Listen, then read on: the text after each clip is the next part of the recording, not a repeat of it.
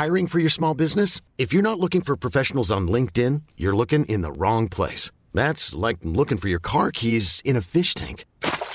LinkedIn helps you hire professionals you can't find anywhere else, even those who aren't actively searching for a new job but might be open to the perfect role. In a given month, over 70% of LinkedIn users don't even visit other leading job sites. So start looking in the right place. With LinkedIn, you can hire professionals like a professional. Post your free job on linkedin.com slash achieve today. Hello, I'm David Kern with the CiRCE Podcast Network, and this is the Ask Andrew podcast, a weekly show in which Andrew Kern answers your questions about the purpose, essence, and practice of Christian classical education. The episode you are about to listen to was recorded this spring as part of the Ask Andrew webinar series and has been lightly edited to suit the podcast experience specifically. To learn more about the webinars, the podcast, or how to submit a question, head over to circeinstitute.com slash askandrew. And with that, here is this week's episode. Hope you enjoy.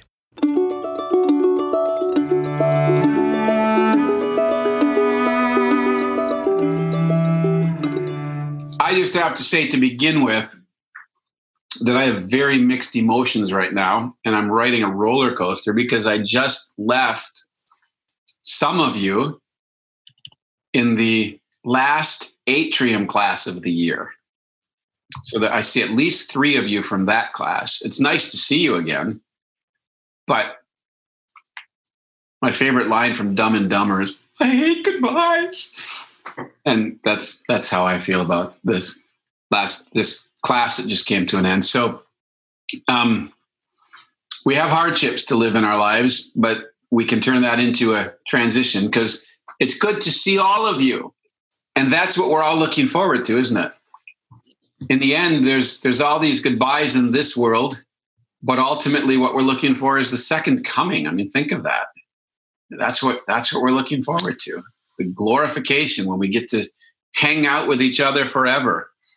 So that seems fitting because what I wanted to talk about tonight was basically to to continue the discussion on dealing with the crisis. So the, the, the issue that, that we started to talk about on Tuesday was just dealing with the fact of the COVID 19, dealing with the fact of the inconvenience. And I, I'm curious, and I don't want to pry by any means, but I'm curious to know we as a group, how much have we suffered?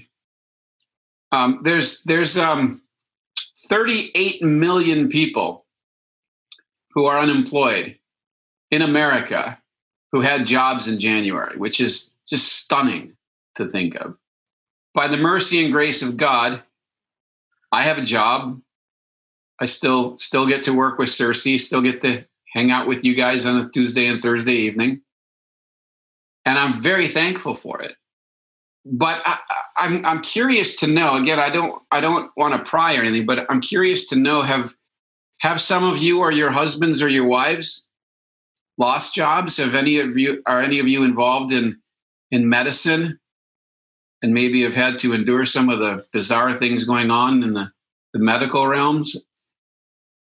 Any deep hardship? Or maybe let me put it this way then. What what have you found to be particularly challenging about this time? Has it been social, intellectual, spiritual? I'll, I'll give you I'll give you an example. I'll tell you what I'll, I'll tell you what I'm experiencing. Okay, so so a scheduled layoff, man, yeah, losses. We're in the oil field, absolutely. My goodness, huh? Deep sense of responsibility, huh? The seclusion is tough, isn't it? One of the one of the hardest things for me is is has been the, the just the breakdown of the routine. That you know, it's it's it's a funny thing. You, I, let me put it this way: How many of you have noticed things that you really appreciate having that you didn't know you appreciated having be, before this? Like children, for example. No, I'm just kidding. But but has there been has there been anything that that you've had to exercise more discipline on, or that you know just you, let's say you took for granted before? Two acres of land, huh? Yeah. Little league piano lessons. Yeah. Yeah, routines, right? That's that's a big deal. Yeah, just being able to leave the house at will, yeah. Reading books, that's good. Spring sports, yeah. Yeah, rest. Oh boy. Get those kids out of my house. Eating too often, too much. Yeah, I, get that. I was I was swimming pretty regularly for an old man before the break, and then the gym closed down, and I don't have access to a pool anymore.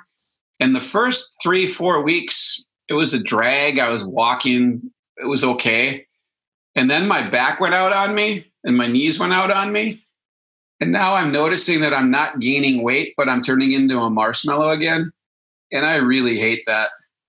I mean, I really, really hate that the pain is is trouble enough, but becoming a marshmallow, that's just no dignity in that.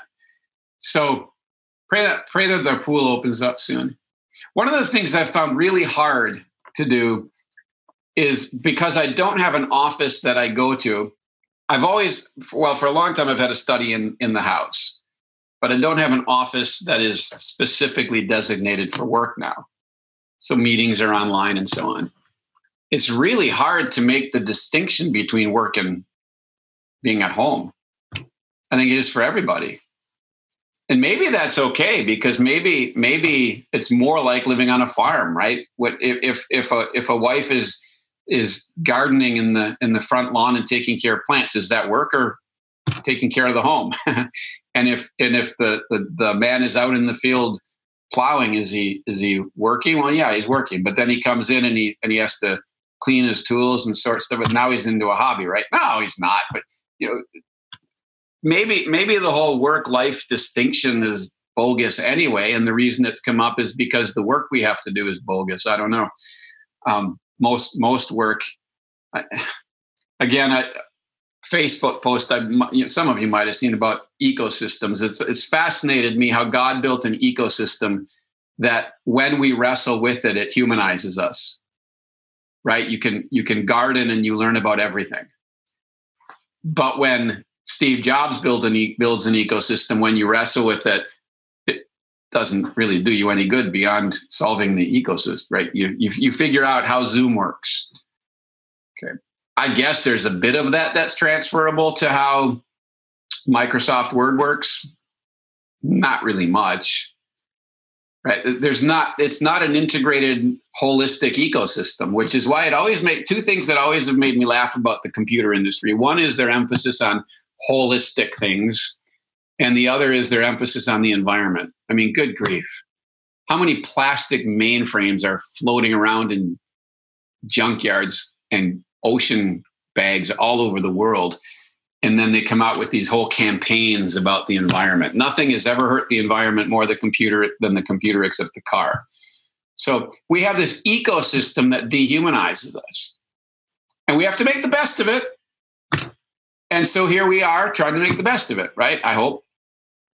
But the difficulty of not having a liturgy to life, of not having a routine to life, of not having a morning and an evening, not having the week even, is is challenging and I am I am a very uh, disorganized person by nature, and that makes me need order, need boundaries in ways that perhaps a, a more naturally organized person doesn't need. I need very com- I need I need lots of filing systems, for example, so that I can lose everything completely and never find it because it's in the wrong file.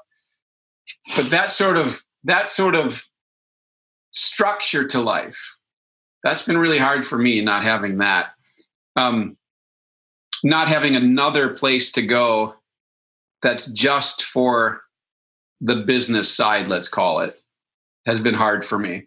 So I've been I've been going back to um, I've been going back to to thinking more and more about Genesis, Genesis one, which I think we've talked about this, right? And and how does that lay out the life that we're supposed to live? Because I really believe God he's not laying out a law there. He's laying out the order of being, the order of effectiveness, the order of peace.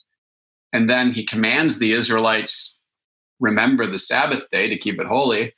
And then it's a command. But long before it was a command, it was just part of the pattern of life. And ultimately, it has a spiritual fulfillment. But I want to make a distinction for you that you may or may not find valuable in order to think about things that are going on. And it's not an unusual distinction, but it helps me put things in categories to, to then interact with and try to find solve, problem solve, find solutions to problems. And this is going to really surprise you, but I distinguish for this purpose the physical from the psychological from the spiritual. And when I say psychological, I include in that what modern people mean by psychology, which is can be anything really, but um, human behavior, emotion management, you know, all that stuff. Um, but I want to make this fundamental point about it, which I believe is essential to us as Christians and also unique, a gift to us as Christians that the non-Christian simply doesn't have. And that is that is this that the physical realm is an honored and worthy realm that is very important, but is of almost no value in comparison to the soulish realm. And the soulish realm is incredibly valuable and beautiful and rich and gives it's the realm of happiness and joy and honor but it is of almost no value compared to the spiritual realm and the spiritual realm is given to us and awakened for us and enlivened for us by the simple gift of the Holy Spirit. And if we are living, I mean, Paul says over and over again, be filled with the Spirit. If you live by the Spirit, let us walk by the Spirit. Right? He's talking about a mode of existence, a realm of existence, if you like. And all of his writings, all of his writings revolve, in my opinion, in my understanding, revolve around this fact that the spiritual being, the spiritual person, has a perception of reality that is different from the the, the, the, the psychological person or the physical person. So so you you'll read the in the, okay i'm just going to make assertions here and then you guys can can uh, get angry at me and ask questions about them or whatever but in the bible there's a word that paul uses in the greek that is sarx s-a-r-x if you want to transliterate it means flesh this and then there's a word that he uses suche or suche con even suche con psyche P.S. in English, Y C H E. In Greek, that's more or less pronounced suche. I can't speak Greek. And then there's the spirit, which in Greek would be pneuma, P N E U M A. We get pneumatics from that. It has to do with breath, right? The Latin word is spiritus, and therefore the English word is spirit. And the Latin word for breath is spiritus. In the first couple chapters of the book of First Corinthians, Paul describes human beings as people who, who are governed by or who live in the realm of one of those three things. You can be a fleshly person, meaning that you are governed by your body, or you can be a con, a soulish person, meaning that you're governed by your soul, or you can be a spiritual person, meaning that you're governed by your spirit. Now, you can only be a spiritual person if you have been given the Holy Spirit who brings life to your spirit. And this is the whole point of all of this, as I understand it. The Holy Spirit enables your spirit to govern your soul and enables your soul to govern your body. if you can't govern your body and your body governs you, you're in trouble. Okay, this is true to anybody because our soul can perceive that, right? Our soul can perceive that if the body is ruling me, I'm in trouble. It's going to kill me. the mistake that we make is that we think the soul should govern us. This mistake is traceable back to Aristotle. Aristotle, in, in his Ethics, describes the perfect educated human being. He calls him the, the megalos sukeikon. When they translate that into English, I mean into Latin, it becomes the magna anima. Magnanima. Magnanimous, right? We've reduced that to being generous. What they meant by that was the man of great soul. You see, a man of great soul. Here's the problem with being a man of great soul, which is to say, a person who's supremely classically educated. That's what a magna, mag, that's what a megalos sukeikon is. That's the goal of classical education. Megalos sukeikon, a perfectly developed soul. For some reason, the translators of many Bibles call that person the natural man. Now, I get what they're doing, but I think it's a horrifyingly misleading translation. Because what he's talking about is the man governed by the soul. And it would be easier to just say so, right? The soulish man. Here's what Paul says of that person the supremely educated person cannot see the things of God. Now, think about that. This might seem so pointless to you in relation to this trial that we're going through, but think about this. If your body is governing you during this trial, it doesn't help, does it? It doesn't provide good counsel. I'm getting soft. My back hurts. It's not my friend. It doesn't make a good master. So a step up from that would be if my soul governs me. That would be better. Maybe now I'm what Lewis called the man with a chest. Maybe I've got a sense of honor and I can handle the pain and I can handle the day to day trials because I've got a sense of honor. And I'm not going to embarrass myself by being temperamental and whiny. I'm going to be honorable or maybe maybe I, I'm going to use the cleverness that that God has given me, or maybe I'm going to use the just the social niceness that God that, that I have. So I've got these trainings in my soul. Those are all hypothetical. I, I, I've got a well well trained soul, right? Great. That's going to be better, isn't it? That person's going to do a lot better with suffering than the person who's governed by his body but he's not going to see God's purposes in this. Then you have this very, very simple person. A person who enters into the closet of his inner self when he prays, and he abides with Christ, and Christ abides in him. And maybe he's not well educated. Maybe, maybe he doesn't have a sophisticated soul but maybe he is so full of faith and hope and love. Maybe he is so full of hope that everything that happens to him, it makes perfect sense. This, this is this is me being repaired by God.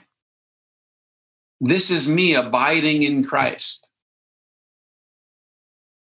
if we're going to go through any trial in life,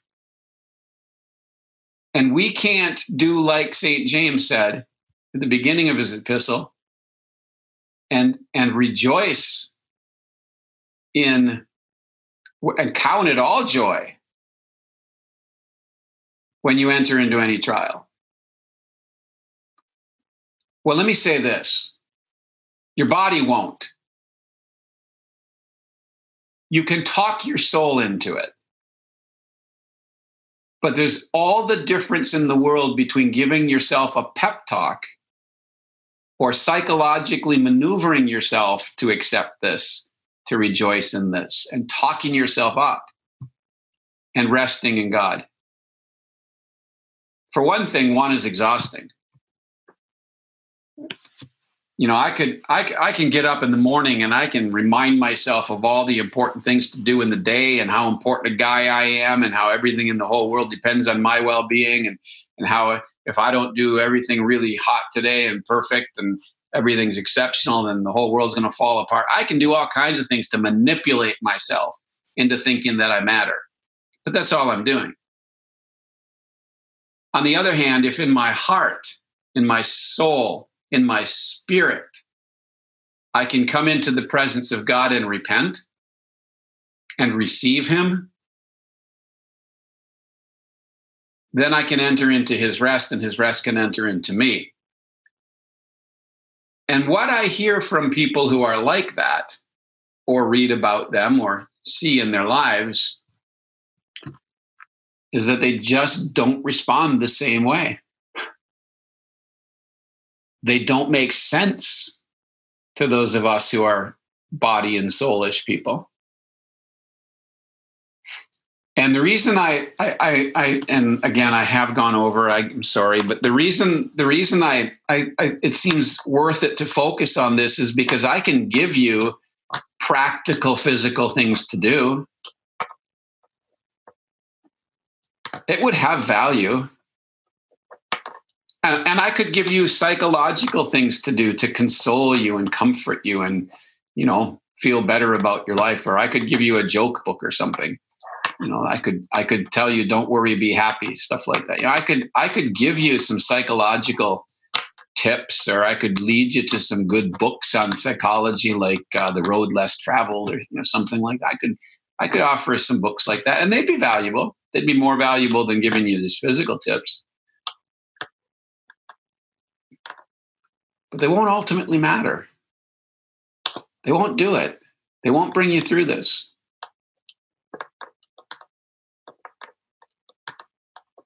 Some, some, some, somehow there are people who look at suffering as a chance to die, as Elisabeth Elliot called her book about Amy Carmichael a chance to die. Somehow there are people like Dietrich Bonhoeffer who remind us that when Christ calls a man, he bids him come and die. But that dying is our joy. That is our joy. So I want to I want to end by giving you one suggestion, one spiritual-ish suggestion, and that is that you you meditate your way through the book of First Corinthians with this framework, with this way of thinking about it. I want to propose that one helpful way to read Corinthians is this when Paul writes to the Corinthians, he basically says to them, You think like children, and you're very foolish. You need to think like grown men. And this is how you do it. And by grown men, he means spiritually mature people. And what he does is he goes through issue by issue by issue and he says, Here's the issue you're dealing with. You're thinking like children if you were thinking like grown men, this is how you would think. And just make a list, maybe on a sheet of paper, even make a list of, of, of, of what issue is he dealing with and how is he saying they would think if they were grown men. Now, I have a warning for you. When I read what he's saying about what grown men would do, I, it usually doesn't make sense to me. I mean, I can I can act like I get it, but you know, when it comes to actually living it, I don't get it most of the time. But I'll hold out this this this kind of opportunity to you. If you read the book of First Corinthians like this, issue by issue, when you get to First Corinthians 13 and you reflect back on chapters 1, 2, and 3 and realize that the whole time he's been building up to First Corinthians 13, you will read that chapter in a way you've never seen it before. And it's always been a beautiful chapter, let's face it, right? You will see beauties in that chapter that you didn't realize were there before. if you take it on this path.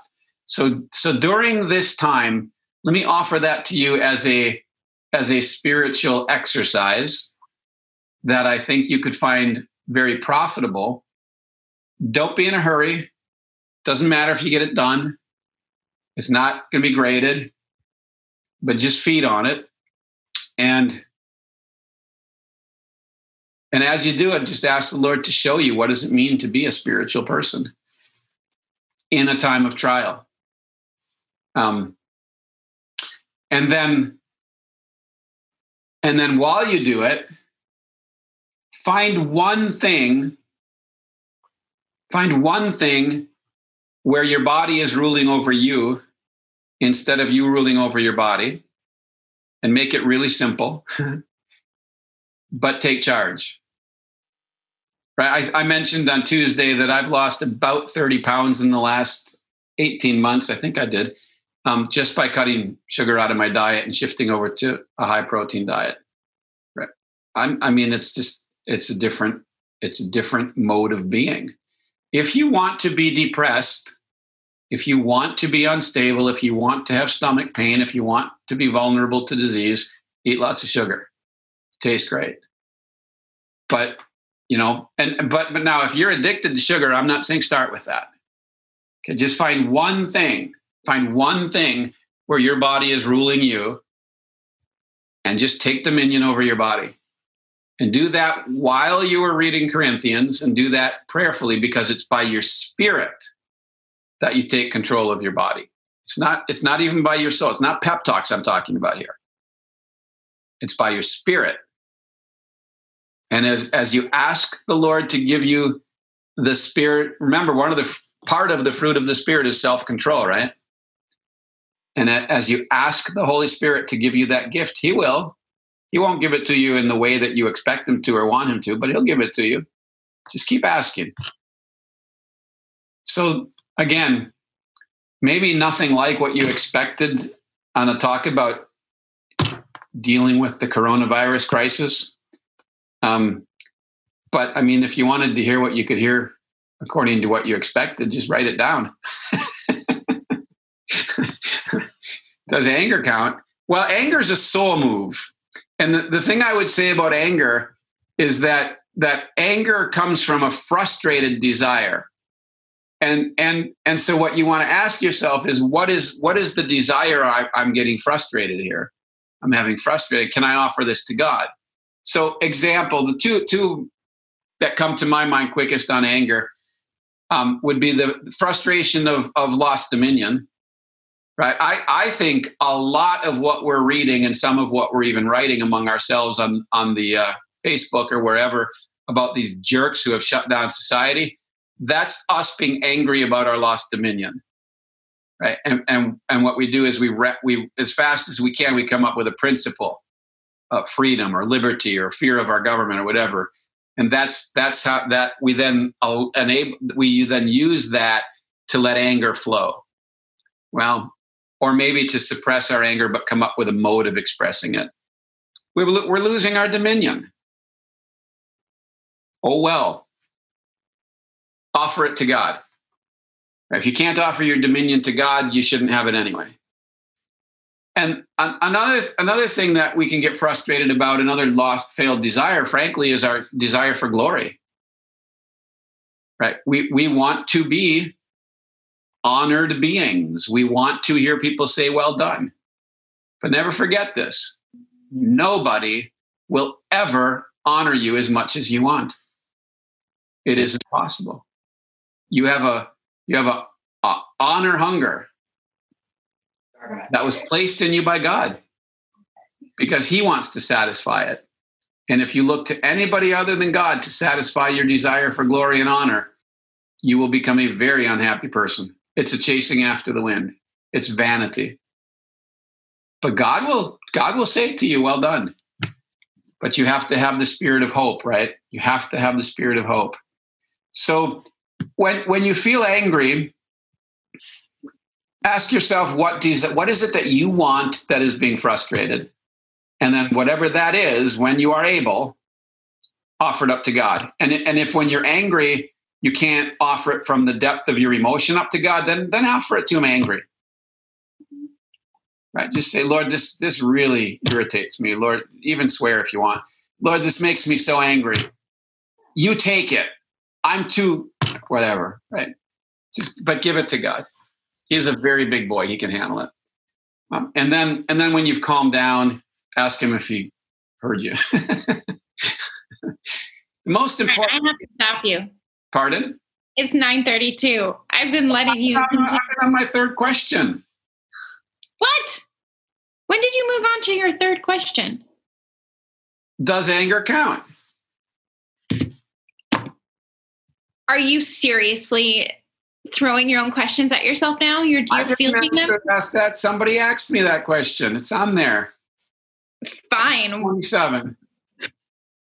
Oh my gosh. Okay, fine. Okay, so you're on question number three. Well, I've got three questions here for you. question four. Well, If you Father, paid attention to your father every now and again, you'd know what's going on. I know what's going on. Okay. No, I'm only that going was, on we have more questions to answer now. all right. We'll count this next one as question three, since that's what it really is.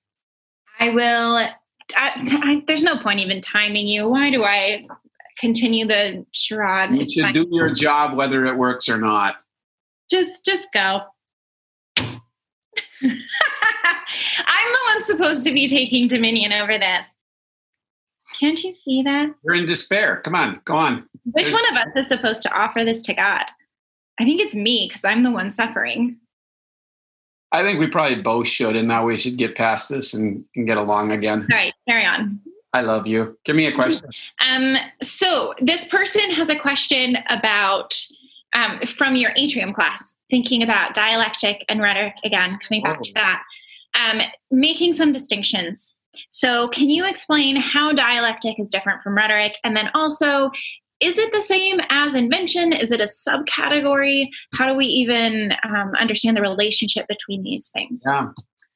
Wow, that's that's a okay. So the question basically is, what's the relationship between dialectic and rhetoric? And that means the question is, what is dialectic? And the trouble with that is that throughout history, people have used the word in very different ways.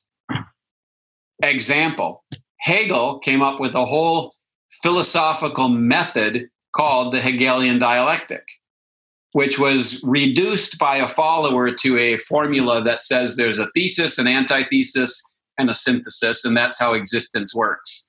Well, he's on to something, but that's not all of being, right? So, so dialectic has been that. There's a Marxist dialectic, which also is a reduced method.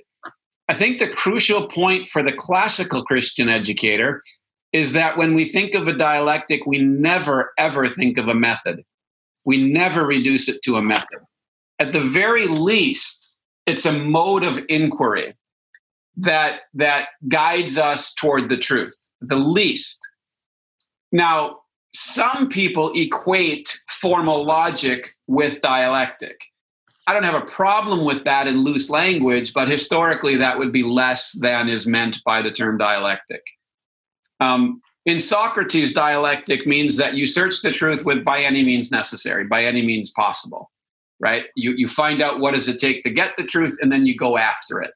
From that Socratic quest for the truth arose things like the quadrivium. Well, actually, that came before him, but he used the quadrivium as a means to seek the truth. In that sense, the four arts of the quadrivium, and in fact, all seven of the liberal arts, are dialectic, right? So, you, a literal translation of dialectic would be a dialogical engagement, right? Now, that dialogue can take place inside your own head, but then some people have gone so far, and I'm probably one of them, who have said that dialectic is the governing principle of being. You could translate logos. In the beginning was the logos. You could translate logos as dialectic, I think, possibly.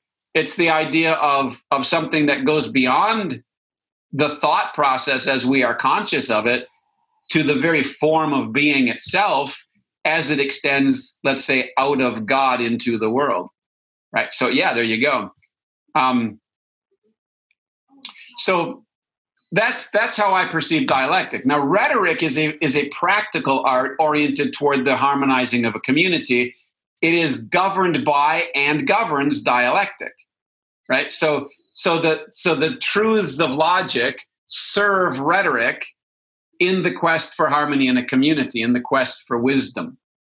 Um, I probably am out of time, so I'll stop there because you're not doing your job again. Yes. Oh, that yes was to its time, not to me not doing my job. so then, would you say it is not the same as invention? I would say that invention is an is a dialectical act, but so is arrangement, right? And in a and in a certain way, so is elocution. Um, all of those involve governing following, integrating, being into a into a discussion, into a speech, into a decision. That's how I'll answer that. What what you have to, let me just say this. What what you have to keep as careful as you can is you can use dialectic and logic interchangeably as long as you know that that's not how everybody else does. That dialectic also is this unimaginably transcendent structure of being, for lack of a better term. You'll never exhaust it. You can't learn all the laws of dialectic. You could learn all the rules of formal logic. Yes. Um, I just want to say to Amy Morgan, who just said, could you rule in such a way as to bless? Tolkien. One word answer Tolkien. Um, I know that question wasn't directed to me, but I thought you would take a lot more than what Wendy wrote too, which I think she's talking about. Um, I think Wendy's talking about dialectic, and you're talking about governing. But but what Wendy says there, that which weaves but is not the fiber. I like that. Dialectic is the is God weaving, if you like. Yeah. Huh. It does permeate the fiber, though. um, okay, and then and then I also would like to comment on on on the discussion about about dominion and ruling, um, in that Christian rule, biblical rule, is always about blessing. Always, God rules for the blessing of what what what He rules. Um, always, we rule for ourselves. Okay. All right, Kate. Another question. You ready? Yes. Well, uh, we'll see this one is long and you're going to want to answer it before I get to the end. So I'm telling you that now so that you don't. Wait until you hear the end of the question. Um, this was emailed to me, so I'm going to read the whole thing off. Would the should question be appropriate Never. in a situation? Excuse me?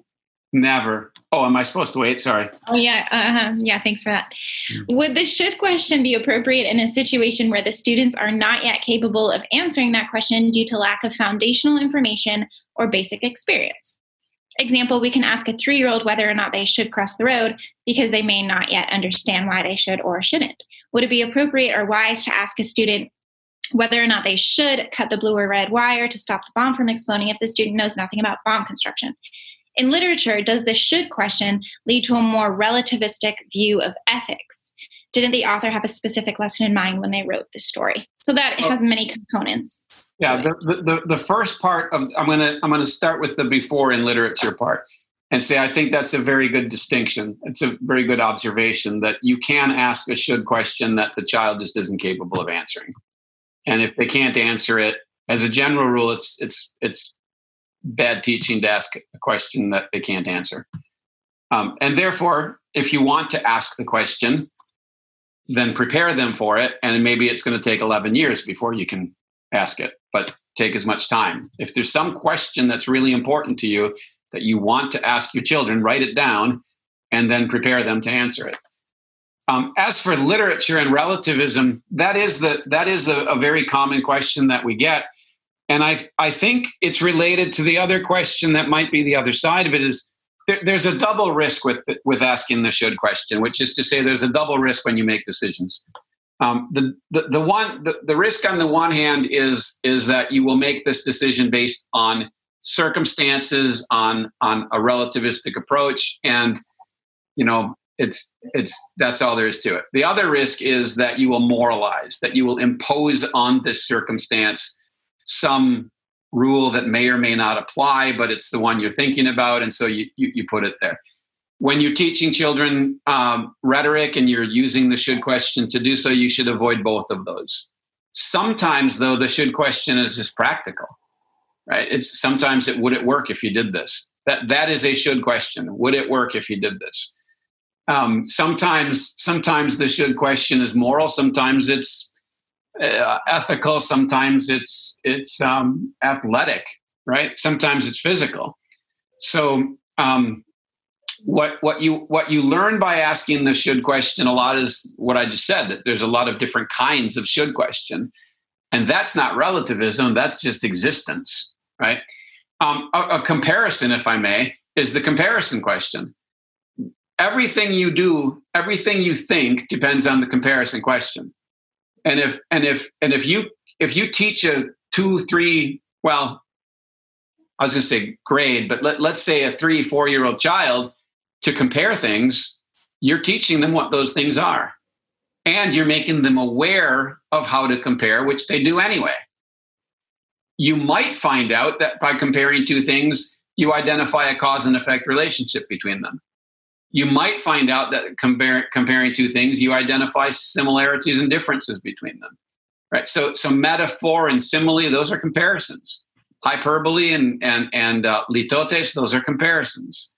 Um, um, every sentence really is, in a certain sense, a comparison. We're always innately, unavoidably comparing things because that's how God made us. Right. It's it's a gift from God. I, I think even animals do this. I don't know how they couldn't the difference is we can be conscious of it right? So so the should question and the comparison question are two two underlying questions that we're always asking. We can't not ask these questions. And so the reason we we we build rhetoric around it is because they are laying foundations for all thought. The other i should just end with this having gone over again. Um, when we teach the should question the lost tools of writing it's just the starting point it's just a starting point. Level one of the lost tools of writing is a caricature of writing. My goodness, there's the, your your kids aren't going to write good essays at the end of level one of lost tools of writing. They're not going to write good essays at the end of anything else at that age either. Not unless they read a lot and translate and think deeply about life all the time, in which case the lost tools of writing is probably going to make it too simple. But it is going to give them structure it is going to build fundamental skills, and it's going to take the whole process of thought and communication and turn it into into something um, something that they can understand. When they do it, they can understand it better. You see, and it's going to make them aware of what they're doing when they're thinking. That's what level one does. Level two and three, by the time they finish level three, they're in a different world. And now um, we've got the comparison essay, which is which is you just have to finish level one, but it shows you how you can go down all these trails, and then and then um, we've actually begun work. If I, I hope I don't get in trouble for saying this, but we've actually begun work on the senior thesis, and a senior thesis done according to the principles of classical rhetoric will be different. It'll be it'll be different because because the, the student who's who's taken this caricature that they started with in level one and then developed it and let the seeds grow, they will be able to handle more complex structures and they will be able to handle more intuitive perceptions and they will be able to, to engage with an audience better. All of those things follow. But none of them are there vividly in level one. You can't teach that way any more than you can teach calculus to a fourth grader. So that's that's the long roundabout way of starting with the should question and covering the whole world? Well, let me just quickly answer Jenny's question. Level level one shouldn't be thought of so much as an age as as the the beginning point. So, for example, if you're teaching, if you want to learn how to play piano, you don't you don't ask yourself what what grade is what what age is this music program for. Although there will be differences, you know, across dimensions of a child's life. But basically, what you do is you find level one and you do it. And if you're older, you're going to go faster, and if you're younger, you're probably going to go slower. Think of the, think of writing the same way. Now, having said that, it is abstract and it is dependent on reading. A child who can't read can't do level one. And generally speaking, I say that if a child is in ninth grade and hasn't yet started the lost tools of writing, he needs to before it's too late. If a child is in seventh and eighth grade and has a decent background in writing, has has done some writing, understands it well enough, basic concepts of grammar, then start them in seventh or eighth grade, but give them a couple years in level one. If they're in sixth grade and they're they're a very gifted writer or a very wide reader and have a lot of experience that that they can move into it and and easily move through it, then you could do it. But I would certainly take at least two years. There's there's no hurry. It's a contemplative program. It's it's meant. It's a very. It's just not. It's not a method, right? It's not a method. It's a contemplation of writing. It's a contemplation of the tools, and it's an internalization of thought processes. When when, for example, you look at the exercise pages, don't ever let yourself call them worksheets. It might even say that for all I know, but they're not worksheets. They're exercise pages. In fact, even exercise pages I don't like. Think of them as mental templates right? What they are is they're patterns that you should imitate when you think in order to do what people do when they think about this stuff. You see what I mean? They're templates, they're patterns of thought, and they're here they are on paper so that you can basically do them, but you're not going to get good at it by finishing a worksheet and handing it in any more than you're going to get good at dancing by finishing a worksheet and handing it in. Right? You practice it and you follow that same pattern over and over again so that's that's how I would approach it. Is is um, don't worry too much about the age unless they're very young. But it, by, if they're in ninth grade or up, you better get them in there because life is getting almost over. Rising eighth grader. Oh, sure. If they've done all that, if they've done CAP and all that, oh, sure. Yeah, they're yeah. Still start in level one. They're ready, but start in level one because level one is very it's digging foundations and the first couple essays are going to be very boring very tedious. They're gonna but you, you, you got to make them do it. In fact some kids they'll go oh this is all there is to it and they you know take 10 minutes on the first essay and think they can write anything now. But you're going to build on it. Pencil phobic eighth grader love it. Yeah absolutely make sure he's spending five minutes a day practicing penmanship with something beautiful like Spencerian penmanship. If he just does that for five minutes a day, it'll help a lot. Katie, you got another question? Well, you've answered more than five. So Have I think I? the question is some of them were this practical side trail stuff. Well, I still think okay. If people are up for another question, I do have another question. Actually, I think this is one that people are going to be interested in hearing about. Not that the other ones weren't; they were. Um, but I'm I'm expecting this to be interesting because of the quarantine and people making decisions for the fall. Um, could you compare and contrast? I know you hate it when people say that, but I'm going to say. Why do you always accuse me of hating people saying things? Okay, I know you always correct me when I say that, but I'm saying it for clarity. Um, home the benefits of learning in a classroom setting and learning in a one-on-one type homeschool setting. Yeah. Yeah, one-on-one if you're teaching a skill it's fantastic. Skills skills are coached. And if you can if you can get one-on-one attention with a skill, man. So in a school setting if you're a teacher and you want to and you want to coach your kids in a skill, you want to get as close as you can to one-on-one right? And so that's why, for example, in a math class, you might have 30 kids in a math class, but you'll you'll break them into groups, and you'll that, that's how it was when I was a kid. There'd be 30 kids in a math class, but you, break them up in, in groups. Um, so so that would be that would be a benefit of home of being one on one. A benefit of the community is that they feed on each other. That that if they're guided properly, and you and this is where should questions are so valuable if you ask a, a, if you're reading a novel like you're reading Anna Karenina and you say something like, "Do you think uh, do you think uh, Kitty let Levin should marry Kitty?" Most most kids are interested in that question, and and and when I read anything, I remember it bothered me profoundly as a child to discover that I could read a novel or a, a play at school or something. I could read the whole dadgum thing, and there would be things that classmates would say that I never, ever, ever would have thought of. And that made me feel stupid at the time because I was just dumb that way, but which was kind of stupid. But the, uh, the the fact is that when you read a book, you come to it with your mind and its limitations, and other people have theirs. And there's something magical about the way you can feed each other. So, so to have a communal encounter with a book is extremely valuable. So when it comes to contemplating ideas, when it comes to to reflecting on an artifact in order to get at the ideas within it, maybe even music or maybe even a picture, right? Um, to have other people to think about it with, I think, is important. If, therefore, you're homeschooling a child and there's just one child and it's you and that child, focus on the skills. Um, do order order the content that you want them to learn. That's also very valuable. But try to find some way, some setting in which they can interact with other people about the ideas that you want them to think about. It could be a Sunday school class. It could it could be that you just have friends over on Fridays and watch a movie, and then insist that if you're going to watch a movie, you have to talk about it, right? And and then you you know you you ask you ask what do you think should so and so do this and that, right? And then and they don't know that you're giving them an education. Just watch the movie and talk about it.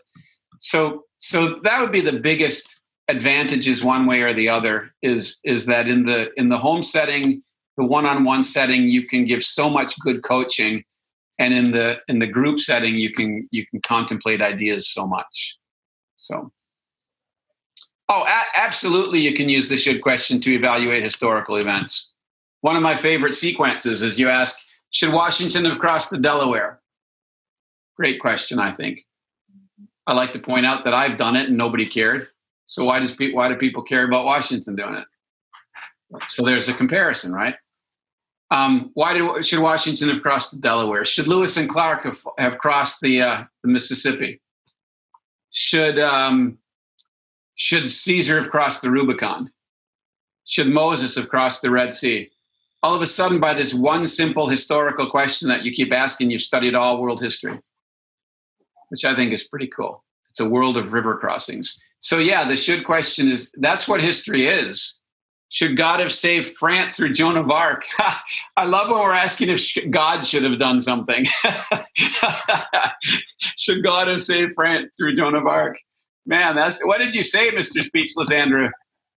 I mean, I know you're speechless, so what could you say? Nothing. Yeah. Well, surely it wasn't me that asked you that question. Well, there you go. So, so Rosario, Rosario is, I think, is referring to um, Washington crossing the Delaware. Right now, what's happened? She just brought up the topic of circumstances. It's Christmas Day, right? A great question. I love to ask the question. Well, what was happening when when so and so did that? Should the ants have fed the grasshopper? What was happening when the ants fed the grasshopper or didn't feed the grasshopper? Oh, scary. Okay. So, so you know, the, the, then the what was happening question or the what would happen if, right? If, if Washington crosses the Delaware, what will happen? If Washington doesn't cross the Delaware, what will happen? Right? I'm telling you, that is so much more interesting to the kid.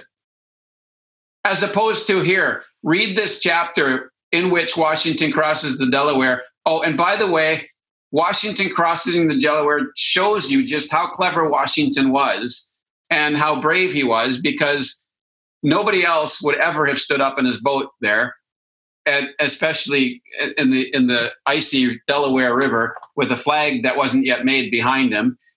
And and doing it on Christmas day what a clever guy he is. Now answer these three questions. I mean what do you want to do? Murder your child's soul but but if you ask the if you ask the should question, you're asking the question they're wondering why everybody's not asking.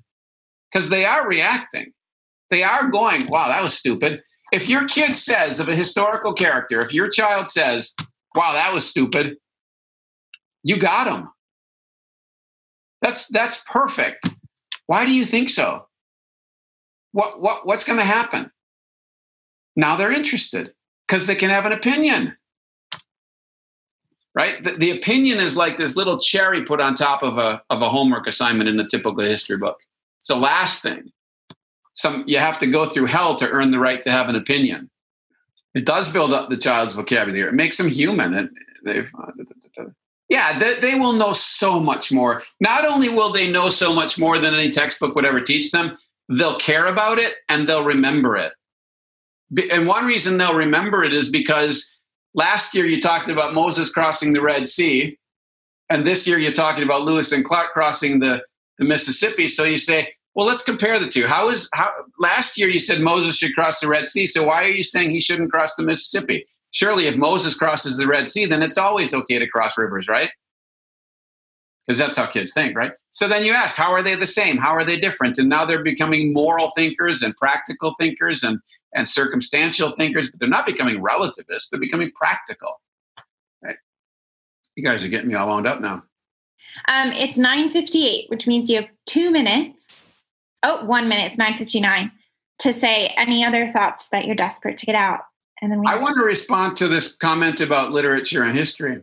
It does work amazingly well with, with history. It might might possibly be that you study with lit, struggle with literature because you're you're you're making the difference between literature and history too great. Right? The same basic question. In both cases, you have a narrative about a character who has a problem that he has to solve. Right? And so so let let the literature tell itself but what you'll find is that the sorts of answers and the approaches will be different. And what that will lead to is that when they get older and it matters that this is history and this is literature, they will have in their bones, in their souls, a feeling for the difference between history and literature, not the idea that this is this kind of textbook and gives you this kind of grade, and this is that kind of textbook and gives you that kind of grade right? They will actually be able, they will understand that in the end you have to study them differently. And they'll be able to understand that in the end you have to study them differently because they started out studying them the same way, right? Whereas in school, you start out with a textbook. There's no difference between a history textbook and a literature textbook except the content. But what you're doing intellectually is basically the same. And so you don't, I mean, you, if you read, it's you're going to see the difference, but you don't really you don't really gain a, an appreciation for the the different set of tools that arise from the same set of tools that you use to do literature. And David Hicks talks about this, by the way, in the prologue to, to, to Norms and Nobility. He makes two points that I think are important when you think about classical rhetoric. One is he says we should, he, he wanted, he, he at first he was arguing for history, and then he said he changed his mind and he said the historical framework probably isn't the best thing to use Instead, you should use a normative framework. Right? In other words, instead of asking what happened when in what order, you should ask what should they have done? That's a normative question. Right? And then and then the second thing he said I forgot. Um, had related it related to the history and interest and literature thing. Um, oh, he said that he said that um, in history and literature, you're basically asking the same normative question right? And that is what should they do? And you are you are getting moral formation out of it, but you're not moralizing. And that's so important. You you're not going to morally form or help a child morally uh, mature by moralizing. It's, you're gonna you're gonna get an, you're gonna get annoyed kids when you do that. Can I interject a thought? Yes, please. I think that people who grow up naturally thinking with a normative question in across the subjects um, very naturally apply it to things like science, and we don't teach it with science. Um, but I found that things like experiment, you're constantly asking, what should I do next? What should I do next? If you're given the freedom to explore. Um, but in the modern education system, you're always being told steps to take, like recipes right. things to you and the normative question is stolen from you right. um, so i think it's actually very crucial to incorporate especially back into science and, and i think that relates to andrew pudewa's talk comment there about translating the common topics into more definite questions that and and and somebody said that's true and i totally agree what we're trying to do for example with the lost tools of writing is to take the, the common topic of definition and come up with specific questions to ask to help them define, right? You're teaching them specific, concrete ways to do it. That then does enter into your science approach, right? In science, what are you trying to do? You're trying to determine what something is, or you're trying to determine what effect this cause will have, Or you're trying to ask what caused this effect? It's the same questions. It's the same questions, but you're asking it in a different context. And and then and then and then something or what something isn't right. So then so then you you you end up realizing that science and history and literature are different. But you also realize that the way you think of them is both different and the same. And you've got the trunk, right? When they're children, you want to establish the trunk of the tree of learning. And when they're older, they can branch off. But how can they branch off from this branch here to that branch there if if you didn't give them the trunk? Right? And this is why everybody has to specialize in our society. We don't have any bridges right? And and that's why everybody loves the computer world so much. That whole that whole ecosystem, which is utterly fragmented. You can, I think we were talking about it before. I'll just say it again. You can learn, you can master Zoom and know almost nothing about the next piece of software, right? Because all it is is you got to hit the right button. But you have to remember the button. You have to remember the password. You have to, and then now they have software to help you remember your passwords, which only means the passwords are going to get even more complicated and then you're going to have to have a way to use that software and everybody has this fantasy that it's going to be like star trek where you can you can call from all over the world with the cell phone and you can take your body decompose it and go to another planet because they have this idea that the whole earth comes together and it's going to be the exact opposite look what we're living through in my opinion on the tower of babel i mean in the computers is the tower of babel we're, we're building a tower to the sky and it's going to tear us to shreds because it's presuming to make us one on a basis that can't possibly work. Yeah, that's good. That's good. Doesn't matter what the author chose. You know what? Let's pick that up. Let's pick that up in the next because it's 10:05. Does it matter what the author chose? We read what the author chose. Um, I'm not exactly sure what this means. Chose in relation to the the big decision that the character had to deal with. Um, it's referring to a question that came earlier. Okay. So I think I can I can pull those and save them okay. for okay. next time. Yeah. Okay. Let yeah, let's pick it up. Yeah, IEW is a fabulous, fabulous trunk, if you like. The, I, I, say this all the time, and, and Andrew, you correct me if you disagree with this because I don't want to misrepresent IEW. But IEW and, and Lost Tools of Writing are, are, are intimately connected to each other in philosophy the big, huge difference is that because the structure and style is written for younger children, they're imitating something already written. Right? That I see that as kind of the way it does invention. You're, you're going to do the keyword outline and you're training your memory, you're training your reading skills, all of that. And you're doing it by imitating something already written. What, what Lost Tools of Writing then does is when they're older, right? When they're older, then what you're doing is imitating not what somebody wrote, but the thought process they went through to write that. You see the difference? But, um, but a, a child can't really do that, not without a lot of handholding. So you can ask these questions to very young children, but you can't expect them to write an essay, right? When they're older, that's when you can get them actually writing essays. It does go back to something as simple as show, don't tell, doesn't it? Okay, Dad, you got to wrap it up. It's yeah, done. done. Okay, great. Then on Tuesday, we will pick up these questions again. Thanks for coming, everyone. Yeah, and if you're interested in Katie's class, don't forget you got you got until about next Wednesday to sign up, and you're gonna wish you did if you didn't. I believe that, but you know, probably shouldn't just say it that way. Okay, um, may the Lord remember you in His kingdom.